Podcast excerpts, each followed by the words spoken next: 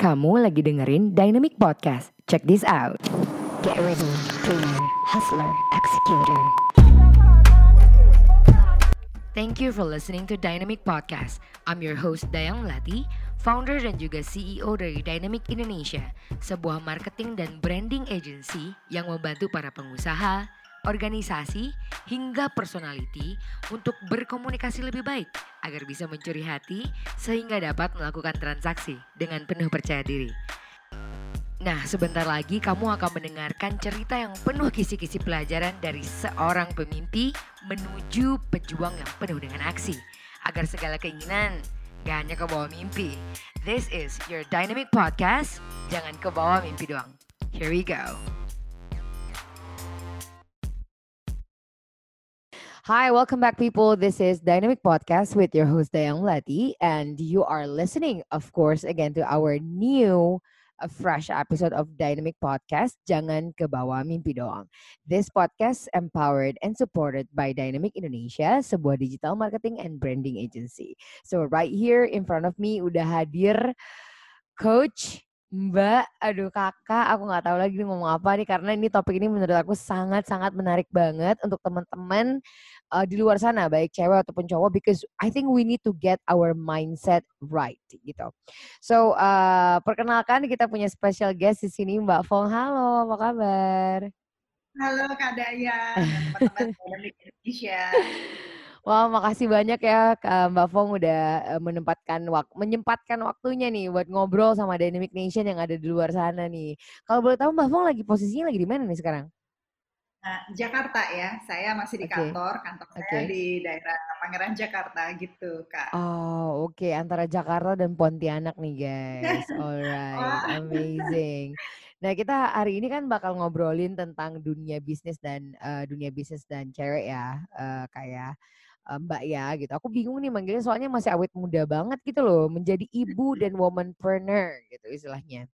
Um, tapi sebelum kita ngobrolin ke arah situ, um, aku pengen tanya dulu deh, uh, how do you feel today? Oh hari ini ya, hari uh -uh. ini uh, happy ya karena uh -huh. uh, jadi kalau di komunitas saya, saya baru mengadakan uh, satu event okay. sebenarnya uh, karena sebenarnya komunitas Kinsmam ini ya, saya kan founder dari komunitas Kinsmam, ini adalah sebuah wadah pelatihan, Kak. Okay. Dan uh, kebetulan kita baru launching beberapa event di wow. minggu ini dan itu saya digital senang sekali ya offline? melihat banyak itu digital uh, digital. Offline? Oh wow, oke. Okay. Dulu pertemuannya itu pertemuannya dulu offline setiap Okay. hari Selasa. Uh-uh. Nah, namun pada saat pandemi kita Mhm. mulai beralih semua ke online. Dan ternyata lebih dahsyatnya lagi kalau online tuh banyak orang-orang di luar kota, kadang-kadang di luar negeri pun bisa join our session gitu. Yeah. Jadi sekarang pertemuan kita tidak hanya hari Selasa, tapi setiap hari itu selalu ada pertemuan. Jadi Wow. uh, semakin hari justru saya merasa semakin bahagia karena melihat teman-teman di komunitas bisa berkarya ya. Jadi kita punya Wow. misi memang uh, untuk sejuta ibu bahagia. Itu adalah misi Sejuta bersama ibu kita. Bahagia. Wow, Iya. oke. So ini menarik banget ya Mbak Mbak Fong yang kayak literally uh, creating a community of moms gitu kan. And today kita juga mau ngomongin tentang womanpreneur gitu. Emang alasannya apa sih uh, Mbak Fong kayaknya spesifik fokus banget ke apa namanya ke permasalahan tentang wanita gitu. Hmm. Jadi memang moms di Hmm. Kids Mom ini tidak hanya untuk wanita. Jadi kita punya Ah. akronim. Jadi moms ini adalah mind of millionaires sebenarnya. Wow, oke. Ya, namun Oke. memang saya mendedikasikan uh, komunitas ini untuk mama saya. Jadi Ah, sekitar enam tahun yang lalu mama saya tuh jatuh sakit kak. oke. Dan cepat uh, tiga bulan tuh mama meninggal. Jadi saya merasa tiga bulan itu uh, singkat sekali dan saya sudah Oke. kehilangan orang yang terpenting dalam hidup saya dan saya tidak punya persiapan dan Oke. akhirnya saya banyak melihat kembali hidup saya kayaknya saya belum memberikan yang terbaik gitu untuk mama. Dan Oke. saat itu saya mulai ada kayak panggilan uh, rasanya saya harus melakukan sesuatu untuk hari-hari ke depan gitu. Wow. Rasanya saya harus Oke. uh, paling tidak menggali potensi yang ada dalam diri saya. Nah, Wow. mulailah Mhm. saya berpikir untuk uh, membuat suatu komunitas Mhm. wadah pelatihan. Awalnya memang wadah pelatihan untuk bertumbuh dan berkarya. Iya. Jadi uh, kita belum bicara tentang bisnis ya. Jadi kita hmm. saya mengadakan workshop melukis, wow. ya menulis seperti itu karena kebetulan hobi saya melukis dan mematung. Saya juga suka mematung. Nah, wow. Nah kemudian uh, karena pandemi kemarin banyak sekali uh, keluarga yang terkena dampak kan. Mm-hmm. Jadi mm-hmm. Uh, akhirnya kita memiliki suatu uh, misi baru yaitu ingin membantu semakin banyak keluarga bisa berkecukupan dari rumah. Paling tidak mereka bisa uh, berkontribusi yeah. supaya bisa membantu ekonomi keluarga. Nah akhirnya kita mulai mengembangkan ada bisnis Kinsmam. Jadi lahirlah okay. program-program uh, bisnis kita gitu kak. Wow, that's amazing. Tapi kalau bisa kita lihat gimana uh, Bapak benang merahnya itu menarik ya, Mbak Fong ya. Kayak uh, started with uh, internal problem, abis itu dikembangkan biar bisa berdampak lebih banyak untuk orang lain gitu kan. Cuma nih kalau udah emang starting off with emotional problem nih yang kayak ini aku mendedikasikan untuk Mama itu aku langsung kayak wow, I mean okay, uh, it's amazing dan akhirnya ada lagi masalah deep yang pengen diselesaikan which is uh, biar gimana sih biar mama-mama di sana sejuta mama bahagia dengan keluarganya bahagia. Tapi emang kayak gitu ya kak ya. I mean like uh, ibu yang bahagia itu apabila keluarganya bahagia gitu. so yeah, I'm talking about that gitu kan. Um, dirimu sekarang udah berkecimpung di komunitas ini dan juga pastinya juga seorang entrepreneur gitu kan istilahnya seorang aktivis lah gitu. Um, apa sih bagaimana mengatur skala prioritasnya gitu? Let's uh, let's start with that gitu. Karena menjadi seorang ibu kan terlepas saya kita ngomongin self love dan whatsoever gitu kan. Kan pasti mbaknya juga ada urusan keluarga anak bisnis. Ini menghandle komunitas itu nggak gampang loh. I mean like you can build that community gitu. Dan kata tadi ngomongnya sampai ya aku sampai ketemu tiap hari yang I was like wow she is so dedicated gitu. Gimana tuh mbak mau bagi-bagi dong tipsnya ke kita Ya, jadi memang tidak mudah Kak Dayang. Uh-huh, saya uh-huh. itu harus memaksa diri saya keluar dari zona nyaman. Wow. Jadi saya itu dulu sangat pendiam, mm-hmm. menyendiri karena kan kalau kita suka melukis, mematung itu kan kita terbiasa meluangkan waktu sendiri. Iya. Yeah. Nah, mm-hmm. jadi uh, saya juga dulu uh, kurang begitu banyak teman gitu. Uh-huh. Nah, itu mm-hmm. saya harus memaksa diri saya keluar dari zona nyaman dan itu memang tidak mudah. Okay. Saya mulai dari ngikutin uh, public kelas ya dan jadi akhirnya saya tuh punya uh, istilahnya sedikit rumus gitu. Mm-hmm. Kita mulai dari tiga hal dulu. Jadi uh, saya mm. selalu share ke teman-teman di komunitas kita namanya thinking in three. Jadi kita menentukan skala prioritas tiga aja dulu. Jadi wow. untuk kita melakukan perubahan, mm-hmm. kalau misalnya kita ingin ada perubahan dalam hidup kita tuh apa? Tiga hal dulu aja. Misalnya karena saya dulu paling takut kalau bicara depan umum ya. Yeah. Jadi akhirnya saya mulai dulu gitu. Nah, wow. jadi step by step. Karena uh, kalau kita uh, cerita tentang ibu rumah tangga ya, yang yeah. misalnya mereka bukannya tuh mengurus rumah tangga. Nah, itu memang sulit sekali mereka mengatur waktu. Yeah. Jadi awal mula saya mengadakan uh, seminar itu sebenarnya topiknya Kak Dayang mm -hmm. itu mm -hmm. how to have more me time. How nah. to have more me time. Oke. Okay. Mantap. Tapi itu emang emang menjual banget sih yang kayak gitu tuh. Iya, iya, iya. Terus, terus? Jadi, ternyata saya di awal tahun 2019, saya mengadakan survei. Dan ternyata di dalam survei itu ya, uh, ada 10 pertanyaan. Dan mm -hmm. ternyata saya menemukan banyak sekali ibu rumah tangga, they don't have me time. Dan mereka itu bahkan sebenarnya mereka nggak punya waktu kualitas bersama anak, bersama kadang-kadang pasangannya kalau ditanya mm, yeah. uh, berapa terakhir anda uh, misalnya uh, pergi berdua gitu ya yeah, yeah. bahkan ada yang jawab nggak pernah gitu ya saya sampai wow this is a problem ya yang kita yeah. lihat bahwa di urban uh, society begitu sibuknya kita uh, aktivitas kita rutinitas kita bahkan kadang kita mengurus uh, rumah tangga kita juga nggak ada waktu yang berkualitas Nah, jadi uh, mulailah keinginan saya untuk membuat suatu ebook. Jadi awal mulainya itu saya membuat suatu ebook How to Have More okay. Time. Oh. Dan saya soal out sih kayaknya ya. Aku juga mau sih buku itu. uh, tidak tidak perlu dibeli, itu bisa di-download secara gratis. Wow. Ya, jadi itu bisa Baik secara gratis dan saya mengadakan pertemuan setiap hari Selasa. Hmm. Untuk uh, dulu pertemuan kita di restoran gitu uh, dan saya sharing bagaimana mereka bisa manage waktunya. Jadi time hmm. management. Hmm. Nah, berlangsung cukup lama sampai pandemi terjadi dan mm -hmm. kita uh, sekarang sudah apa mempunyai program baru yaitu Dream Achiever. Jadi saya sekarang setiap hari Selasa itu uh, mengadakan seminarnya bukan lagi how to have more me time tapi yeah. uh, Dream Nah, saya melihat pandemi ini semakin banyak orang itu takut untuk meneruskan impiannya. Jadi okay. banyak impian tertunda. Jadi akhirnya saya pikir kita nggak boleh tunggu pandemi ini selesai. Yeah. Kita harus berani melangkah. Jangan sampai karena pandemi ya nggak bisa ke mana-mana. Ya apa yeah. gitu ya. Nah yeah. itu akhirnya program-program yang baru gitu kan. Wow, amazing. Itu menarik banget thinking in three gitu ya. Itu kayaknya boleh juga tuh kita aplikasiin nih. Berarti itu start with apa yang diprioritaskan tiga hal gitu ya Mbak ya. Apa yang kurang dari diri sendiri dan baru di ini ini diaplikasiin gitu ya. Wow, ini menarik banget ya. sih kalau menurut aku karena emang uh, setting up uh, priority itu emang uh, gimana ya, Mbak? Uh, mudah-mudah susah-susah gampang gitu. Kayaknya udah di setting up tapi lupa gitu kan. Terus yang kayak apalagi dengan kesibukan like you say tadi every everyone is like busy right now. Nah kalau aku pengen tanya nih ke uh, Mbak Fong kan uh, mungkin my my first question about woman partner gitu kan ketika istilah ini dikeluarkan gitu. Um, do you feel uh, classified gitu? Uh, uh, maksudnya jadi jadi tergolongkan menjadi seorang pebisnis wanita? Atau uh, Mbak Fong merasa ya pebisnis pebisnis aja gitu loh. Nggak usah ada womanpreneur atau atau man nggak ada tuh kayaknya manpreneur kan. Adanya juga cuman womanpreneur and entrepreneur. Maksudnya apa gitu? How do you see these things?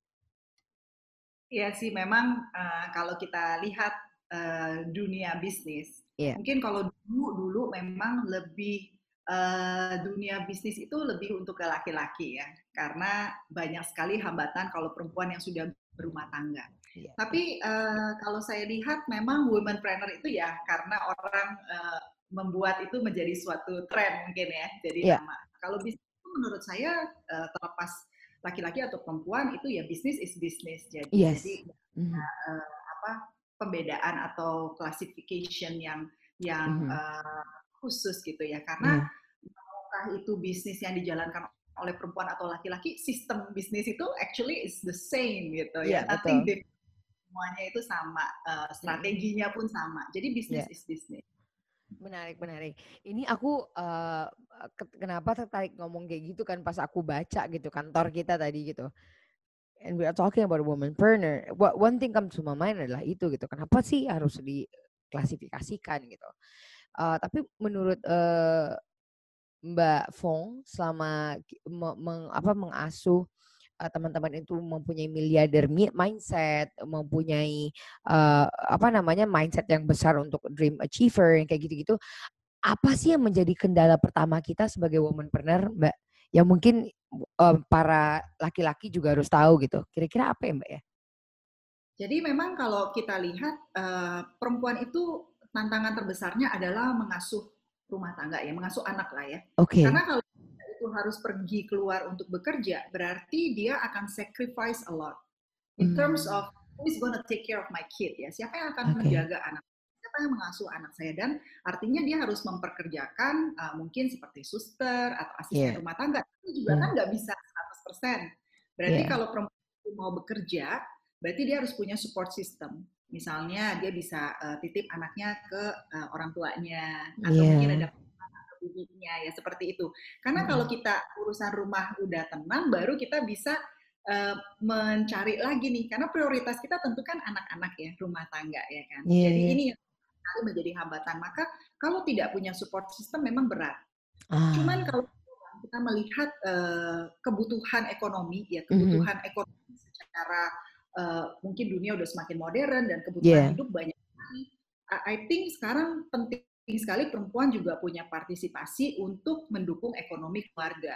Jadi mm. kalau kita melihat dengan uh, pertumbuhan uh, uh, mungkin ini ya uh, teknologi ya sekarang yeah. ya, kan mm -hmm. sangat sangat uh, mendukung dan sangat membantu uh, untuk perempuan kalau mereka ingin bekerja itu bisa juga. Mm -hmm. Jadi, mm kerja tuh kita harus keluar, ngantar barang harus keluar ya. Iya, iya, iya.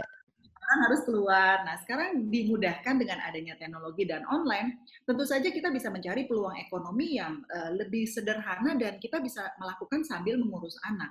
Hmm, Jadi ya betul dengan, betul. Dengan adanya solution teknologi ini, ini sangat memudahkan. Bahkan beberapa peluang kita bisa menggunakan handphone, hmm. kita juga bisa menggunakan mungkin gadget-gadget kita yang lainnya ya, dan yeah, kita iya, bisa yeah, yeah benar-benar have a real business and really have a good income gitu. Jadi ya tentu saja banyak ya investasi-investasi juga yang bisa mungkin dipelajari ya. Mm-hmm. Sekarang mhm. pilihan untuk mendapatkan uang tambahan itu banyak sekali. Yeah, nah kalau yeah. kita lihat uh, Kak Dayang kemarin pada saat pandemi kita lihat kan satu keluarga kalau hanya satu sumber income yeah. itu sangat-sangat uh, resiko Iya, nah, ini kita lihatkan dengan kenyataan pada saat pandemi tidak ada yang siap, banyak yang terkena uh, pemutusan hubungan kerja. Betul, Jadi kalau kita lihat, kalau kita tidak siap, ya mungkin kita ada investment yang lain, sumber income yang lain, atau perempuan yeah. juga uh, sang istri mengambil andil juga dalam yeah. Iya. uh, keluarga. Mm. Nah, otomatis tidak terjadi terkena dampak uh, terlalu banyak ya. Tapi kalau mm. yang hanya sumber satu, tiba-tiba uh, mungkin uh, terkena uh, PHK ya tidak ada yeah. lagi masukan. Nah ini sulit karena kan biaya tetap berjalan ya. Betul. Biaya biaya kebutuhan rumah tangga. Nah akhirnya saya melihat perempuan tidak bisa nih kita hanya uh, duduk dan menunggu menanti. Yeah. Nah, jadi kita bisa melewati hari-hari hanya uh, mengurus rumah tangga. Memang mengurus rumah tangga penting, tetapi kita juga perlu berpartisipasi untuk membantu ekonomi keluarga. Jadi itu wow. menurut saya ya.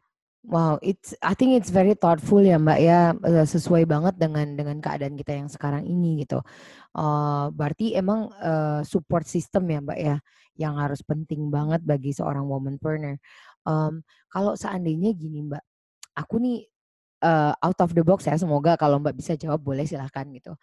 Aku pernah membaca satu artikel yang mengatakan bahwa wanita itu tidak uh, mumpuni atau mungkin tidak stabil untuk menjadi seorang pemimpin karena decisionnya atau uh, keputusannya dia itu uh, lebih besar persentasenya itu mengarah kepada emosio, uh, emosional gitu, emosi gitu. Nah, sedangkan laki-laki lebih pada logika gitu. Um, aku nggak tahu sih, tertarik aja nih karena kita kan ngomongin uh, we are like both woman activists and stuff like that gitu. Aku pengen tahu aja menurut Mbak sendiri gimana sih gitu. Aku yang kayak when when I saw you are really like fighting for woman cause gitu kan yang kayak ayo kita pasti bisa dream chase kayak wah ini orang baik banget gitu kan mau ngurusin literally uh, woman community gitu loh. So um aku juga nggak bisa mengelak gitu loh. Sometimes we are really so uh, ten tendensinya lebih ke emosional gitu. Tapi I don't know, what do you think about it? aku jadi curhat ya aku. Jadi memang se, uh, bukan hanya perempuan ya. Iya. Sebenarnya yeah. kalau mm-hmm. kita bicara tentang kepemimpinan, leadership, qualities itu mm-hmm. memang harus uh, diusahakan. Jadi memang mm-hmm. harus dibuild leadership okay. itu. Mm-hmm. Jadi mm-hmm. ketika orang itu uh, baru uh, memiliki suatu usaha bisnis, kan mm-hmm. mungkin belum terlalu banyak uh, leadership skills atau ah. qualities uh, sebagai tapi seiring berjalannya waktu, ada pengalaman ya, mungkin hmm. ada uh, tim yang seperti ini, karyawan mungkin uh, di bawahnya hmm. ada hmm. akhirnya kita belajar leadership hmm. skills itu. Jadi hmm. tidak bisa kita benar-benar oh apakah uh, nanti decision making uh, kalau decision makernya itu perempuan itu menjadi hmm. terlalu uh, emosional. Tapi yeah. yang jelas perempuan itu cenderung banyak pikir terlalu banyak. Ini yang jadi sering kali. Ah. Jadi kalau kita bisa jadikan otak kita itu menjadi box, mm-hmm. perempuan itu sebenarnya banyak sekali box gitu. Nah. Kalau laki-laki lagi mikirin sesuatu, ya dia fokus ke itu. Nah, okay. perempuan itu pikirannya banyak bercabang. Jadi memang perempuan itu kan uh, yang memang sudah diberikan satu bakat istilahnya yeah. ya. Semua perempuan tuh multitasking, bener nggak? Oh, perempuan yeah. tuh iya. bisa mungkin sambil uh, jaga anak, sambil terima yeah. telepon, sambil mungkin bisa apa itu memang yeah. kita, kita kita adalah seperti itu gitu betul, jadi betul betul udah terbiasa multitasking nah yeah, jadi yeah. kalau namanya multi berarti kita udah terbiasa dengan yang bercabang-cabang nah bayangkan ya pemikiran orang ini um, saya lupa ada berapa angkanya, tapi setiap orang itu ada pikiran yang berlalu lalang sekian puluh ribu setiap harinya. Jadi kalau misalnya kita lihat misalnya yang berlalu lalang itu 60 ribu sampai 80 ribu, a lot, a lot of thoughts coming in ya. Uh, apakah itu perempuan atau laki-laki? Nah kalau hmm. laki-laki kan biasanya dia lebih uh, realis, realistis yeah. gitu. Jadi dia oh, oke okay, ini nggak penting lah, nggak penting, nggak penting, penting dia lewat yeah, ya. Yeah, yeah. Kadang-kadang ada yang mampir, ya terus nanti dia jadi masukin hati, aduh gitu bener yeah. ya. terus ada apa? Nah ini sih yang jadi kendalanya. Nah berarti harus punya uh, emotional control yang lebih baik, ah. emotional intelligence yang lebih baik, dan itu bisa okay. kita uh, kita bisa latih kalau kita memiliki kesadaran diri yang lebih baik. Jadi mindfulness. Uh, okay. Nah ini kan sekarang okay. sudah luar biasa ya, banyak sekali program mindfulness untuk kita sebagai perempuan mengambil reaksinya lebih tepat ya yeah, dalam iya. mengasuh yeah. anak, ya, dalam mengasuh mm, anak dan mm, mm, mm. jangan terlalu menggunakan uh, perasaan gitu. I see. Menarik ya. Aku suka banget ya sama jawaban Mbak Fong ya tadi yang ngomong because leader itu tuh dibentuk ya Mbak ya, nggak simply yang kayak oh every man is actually the best uh, the best individual to lead gitu kan istilahnya, tapi is actually by experience, by eksperimen. And I think it's quite cool. Dan solusinya tadi adalah by becoming mindful gitu. Nah, aku penasaran nih sama Mbak Fong nih yang juga I think you take a lot of responsibilities in building and also actually activating the community gitu kan, the, uh, especially for mompreneur and whatsoever. Um, how do you come into how do you shape your mind gitu istilahnya to be like really consistent ini kan sekarang pergerakannya udah rame banget ya kalau aku lihat yang kayak sangat aktif sekali gitu loh apalagi di Instagramnya gitu kan yang itu gimana sih Mbak nge-shape uh, hal kayak gitu tuh biar tetap konsisten dan biar bisa uh, aku nih akan terus maju gitu. Itu piye Mbak ya? nah, uh, gini Kak. Jadi mm. semua orang itu bisa memiliki impian. Oke. Okay. Namun yang bisa menggerakkan impian itu menjadi kenyataan itu adalah alasan kuat kita, our okay. intention. Okay. Jadi alasan kuat itu harus kita temukan. Nah, setiap orang itu kan punya keinginan yang berbeda-beda. Nah, contohnya okay. saya itu ingin membuat keluarga saya bangga. Saya ingin supaya uh, orang tua saya bangga gitu. Mm -hmm. Jadi saya menggali seluruh potensi yang saya ada gitu ya iya, sampai yeah, yeah. saya caranya whatever it takes. Mm -hmm. Nah, mm-hmm. cuman memang uh, dalam perjalanan tidak mudah. Jadi contoh, ketika saya awal mulai kak, itu yeah. di rasa itu nggak ada yang datang. Wow. Karena kan saya teman Ya dulu kan nggak punya banyak teman dan, dan saya apa yang bisa saya bagikan gitu. Iya yeah, iya yeah, Jadi yeah. itu berbulan-bulan. Mm-hmm. Every Tuesday kan my uh, mm-hmm. komunitas semuanya itu setiap hari Selasa dan itu nggak mm-hmm. ada yang datang sampai berbulan-bulan ya.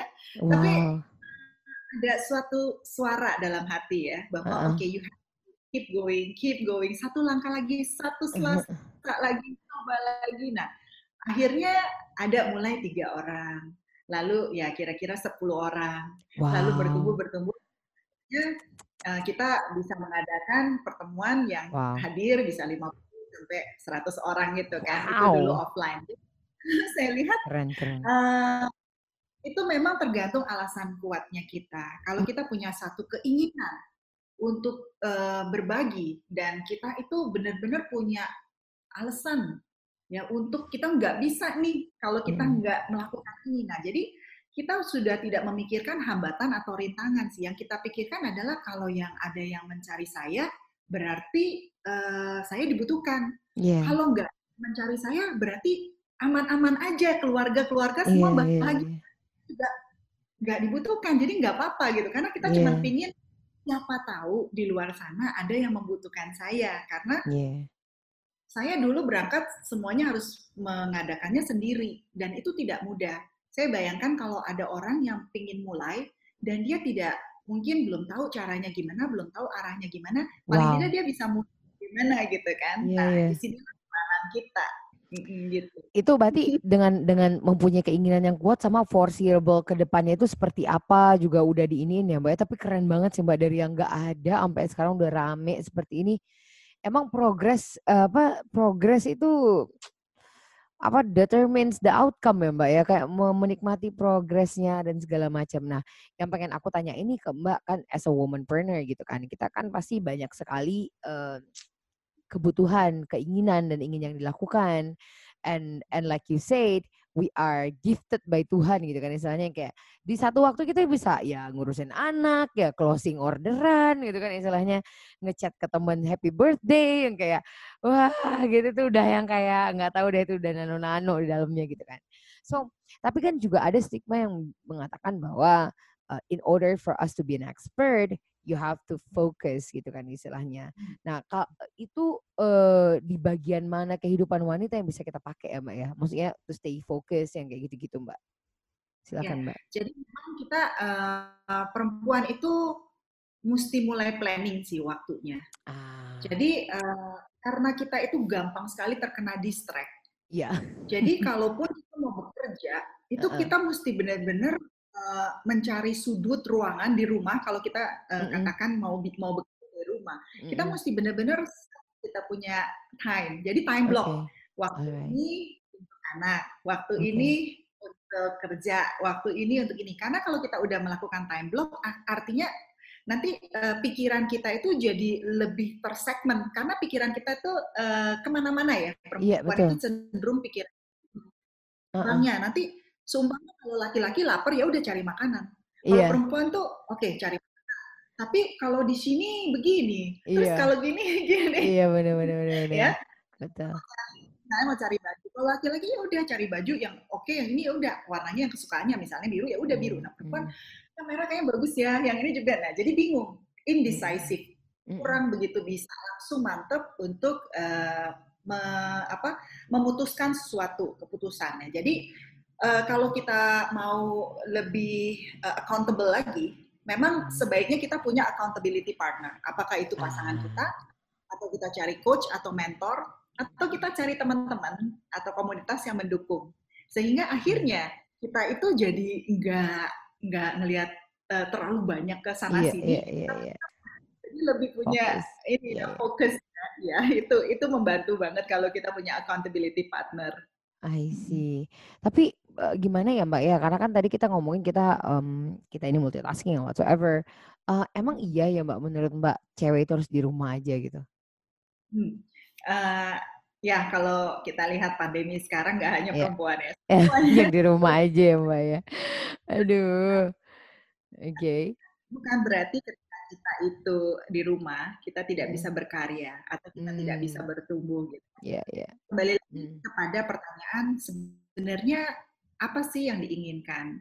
Okay. Karena dalam hidup itu kan pasti ada stage-stage ya. Kalau saya selalu share ke teman-teman di komunitas, ada di mana kita itu memang uh, ingin uh, survive. Jadi kita mencari yeah. uh, uang untuk survive lah, bayar uh, listrik, air, ya, mungkin uh, tempat tinggal dan lain-lain. Tapi nanti mungkin kita udah di level yang mungkin kita lebih berkecukupan. Jadi ya udah ada cukup, ada ada uh, apa bisa ada sisa buat buat tabungan dan lain-lain. Nah, nanti ada satu titik di mana kita itu masuk ke stage signifikan, di mana kita ingin berdampak, di mana kita ingin menjadikan hidup kita itu bermakna. Nah, jangan sampai nanti kalau dia tidak berkarya, ya tidak ini ketika dia masuk, karena ini yang sering saya lihat ya, eh, wanita yang ketika masuk di usia lanjut, misalnya mm -hmm. 70-80 tahun, wow. lihat lagi hidup, kehidupannya, kayaknya datar-datar aja misalnya. Yeah. Kok kayaknya hanya mengurus keluarga tiba-tiba udah 70 tahun and belum melakukan banyak hal. Nah, itu kan berarti wow. ada penyesalan di, kita bisa lihat nanti di masa depan. Yeah. Dan sebenarnya karena saya juga um, mendukung program Alzheimer Indonesia ya. Jadi wow. uh, memang di salah satu komunitas kita kita juga uh, melihat bahwa kebanyakan orang pikun itu bukan disebabkan di usia lanjut tapi justru ketika mereka itu di usia yang produktif ya 30 sampai 50 hmm. tahun uh, produk uh, usia produktif mereka mereka tidak produktif. Wow. Akhirnya uh, vision brain-nya itu tidak berkembang.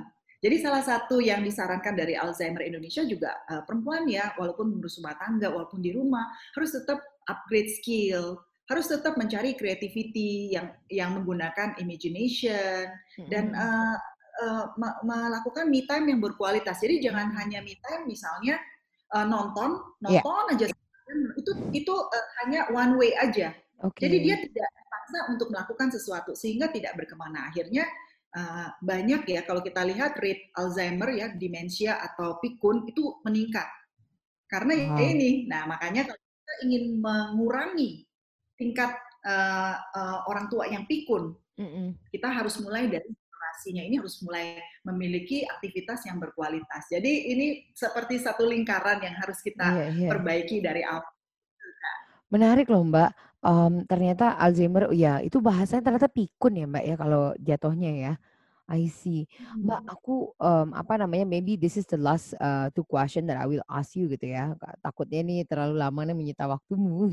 um, I want to ask you a question yang kayak you are the creator of ebook uh, Me Time dan tadi Mbak juga nyentuh yang kayak ya kalau nonton aja itu dia ndak me time karena one way situation gitu kan. Sebenarnya definisi me time yang bagus itu tuh kayak gimana sih Mbak biar kita bisa recharge gitu, especially for women gitu? Ya, jadi memang kalau me time yang berkualitas tentu saja kita uh, mulai dari passionnya kita. Hmm. Jadi kita hmm. cari mungkin passion kita uh, misalnya melukis. Nah, hmm. melukis ini kita coba untuk meluangkan waktu misalnya uh, seminggu sekali atau kalau hmm. mau setiap hari tentunya lebih baik atau membaca hmm. buku tergantung me time yang kita inginkan apa. Artinya me time hmm. ini yang berkualitas kalau bisa itu bisa mengembangkan kepribadian kita ah, atau skill okay Nah, jadi hmm. selain kita bisa recharge, karena learning a new skill itu salah satu uh, yang berkontribusi untuk energi. Jadi hmm. untuk mendapatkan uh, recharging, kayak merasa hmm. oh kita bisa. Iya iya iya. Dapat kita belajar sesuatu yang baru.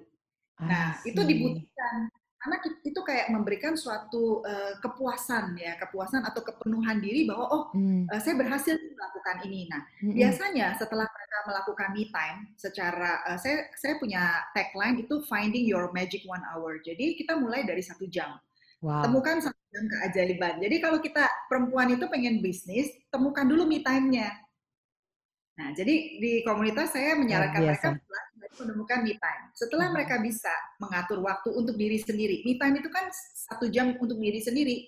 Terlihatnya gampang kak, tapi perempuan itu kadang-kadang udah ngurus A, B, C, D, E gitu. Bahkan waktu untuk diri sendiri itu tidak punya. Betul. Bahkan untuk atau misalnya dia menyiapkan segala macam nutrisi, jus buat anak-anaknya untuk pasangannya, untuk anggota keluarga sendiri nggak minum jus. ya, perempuan sering Iya, iya benar benar benar. Tapi iya sih Mbak. dirinya.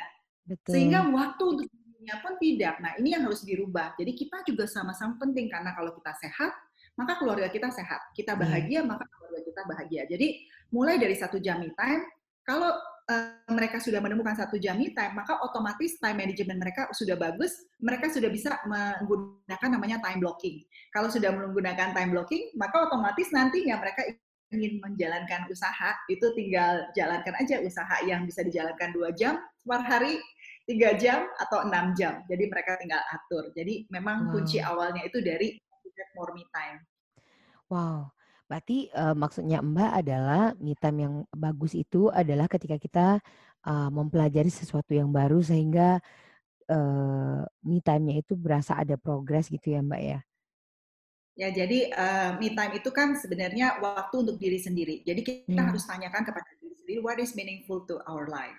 I jadi kita manfaatkan satu jam itu karena kita tidak hmm. punya banyak waktu.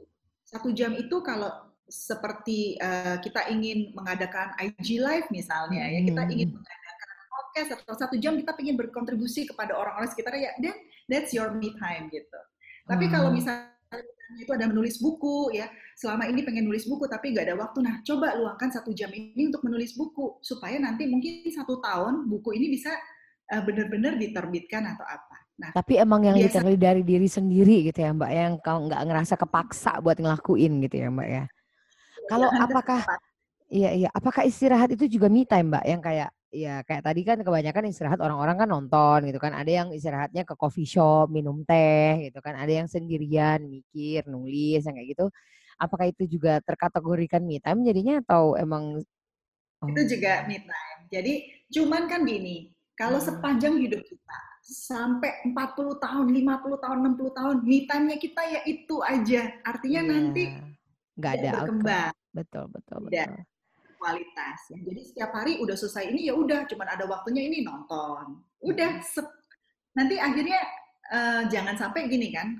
Oh kok saya nggak ngapa-ngapain ya? Saya dari dulu pengen ini, pengen ini, tapi wah waktu lewat aja gitu. Nah itu sih itu. Jadi kuncinya situ. Begitu kita ada uh, apa meluangkan sedikit waktu satu jam misalnya mulai dari 30 menit kalau bisa sampai satu jam akhirnya kita bisa merasa oke okay, saya mesti apa nih kita mulai ada uh, mencari-cari apa yang bisa kita lakukan apa yang bisa kita hmm. gali dalam diri mungkin ya kita pergi belajar baking mungkin yeah. kita belajar uh, menjahit mungkin kita hmm. belajar menulis kita mengikuti berbagai sertifikasi akhirnya kita bertumbuh nah ketika kita hmm. bertumbuh maka kita melihat diri kita berbeda dari uh, tahun yang lalu misalnya. Nah ini yeah. yang yang akhirnya kita melihat kita menjadi versi yang terbaik kita. Ketika wow. orang tidak memakai waktu maka dia tidak bisa menjadi versi yang terbaik dia dari sebelumnya. Kita kan tidak bersaing dengan siapa pun. Kita hanya berbanding kepada diri kita sebelumnya. Jadi itu sih menurut saya. Luar biasa guys, standing applause guys. Ini nih adalah the real definisi of me time. Yang mana sebenarnya me time itu adalah seonggok waktu, mau itu sejam, 30 menit atau dua jam yang kita sisihkan emang untuk diri kita gitu ya Mbak ya.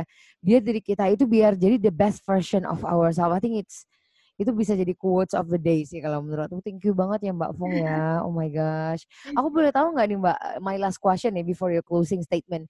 Uh, ada role modelnya Mbak Fong nggak yang mungkin kita bisa curi-curi baca juga, lihat-lihat gitu ada nggak ya? Ya, saya itu uh, mengalami banyak perubahan sebenarnya hmm. dari satu buku. Okay. Bukunya itu adalah Think and Grow Rich. Itu Think by and Grow Rich ya. Oh, oke, okay. Napoleon Hill. Jadi saya belajar bahwa ketika kita memperbesar kapasitas diri kita, sebenarnya kita itu banyak yang bisa kita bagikan. Jadi dulu saya selalu melihat diri saya tuh kurang. Saya yeah. kurang pede, kurang bisa yeah. ngomong, mm-hmm. uh, nilai akademis juga kurang gitu. Jadi mm-hmm. saya selalu melihat diri saya kurang. Jadi maka saya tidak ada yang bisa saya bagikan kepada orang. Namun ketika kita berpikir lebih besar lagi, if you think big, then you will mm-hmm. grow big. Nah, jadi kalau kita bisa berpikir dalam kebesaran, kita bisa yeah. melihat bahwa oh sebenarnya ada juga hal yang bisa kita bagikan kepada orang, terlepas dengan uh, mungkin uh, apa achievement kita atau apa, tapi ada mm. selalu ada sesuatu yang bisa kita bagikan. Nah, maka mm. secara otomatis uh, kita juga bisa berkembang. Nah, ini yang yeah. saya dapatkan ya dari uh, inspirasi saya. Nah, itu dari satu buku itu. Wow, amazing. Wow, guys, who Think and Grow Rich by Napoleon Hill. So, kayaknya bakal choose nih aku cari-cari e-booknya. Apa nih Mbak closing statement Mbak untuk seluruh womanpreneur ataupun our Dynamic Nation listeners di luar sana? Silakan Mbak. Ya, jadi sahabat Dynamic Nation ya uh, dan uh, teman-teman juga di mana pun Anda berada. Jadi uh, find your magic one hour. Temukanlah satu jam keajaiban Anda, karena di situ Anda akan bisa melihat apa sih sebenarnya yang penting, yang bermakna uh, dalam hidup Anda, supaya nanti ketika Anda lihat kembali hari-hari Anda itu penuh dengan warna, ya. Dan uh, bagaimana kita bisa uh, berdampak lagi bagi orang-orang di sekitar kita, ya. Mungkin itu pesan dari saya.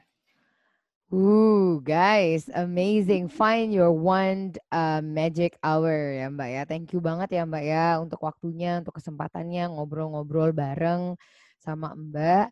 And I think there are so many good things happening uh, so far kalau menurut aku. Uh, apa namanya jangan kapok ya Mbak ya tampil di podcast kita. Thank you banget so many good insights from you. Um, apa ya? Uh, I think that's the end of our episode today. Thank you ya Mbak Fong and also team yang ada di luar sana yang uh, you know to make these things possible. Uh, see you Mbak Fong and this is Dynamic Podcast. Jangan kau mimpi doang. Bye semuanya. Terima kasih.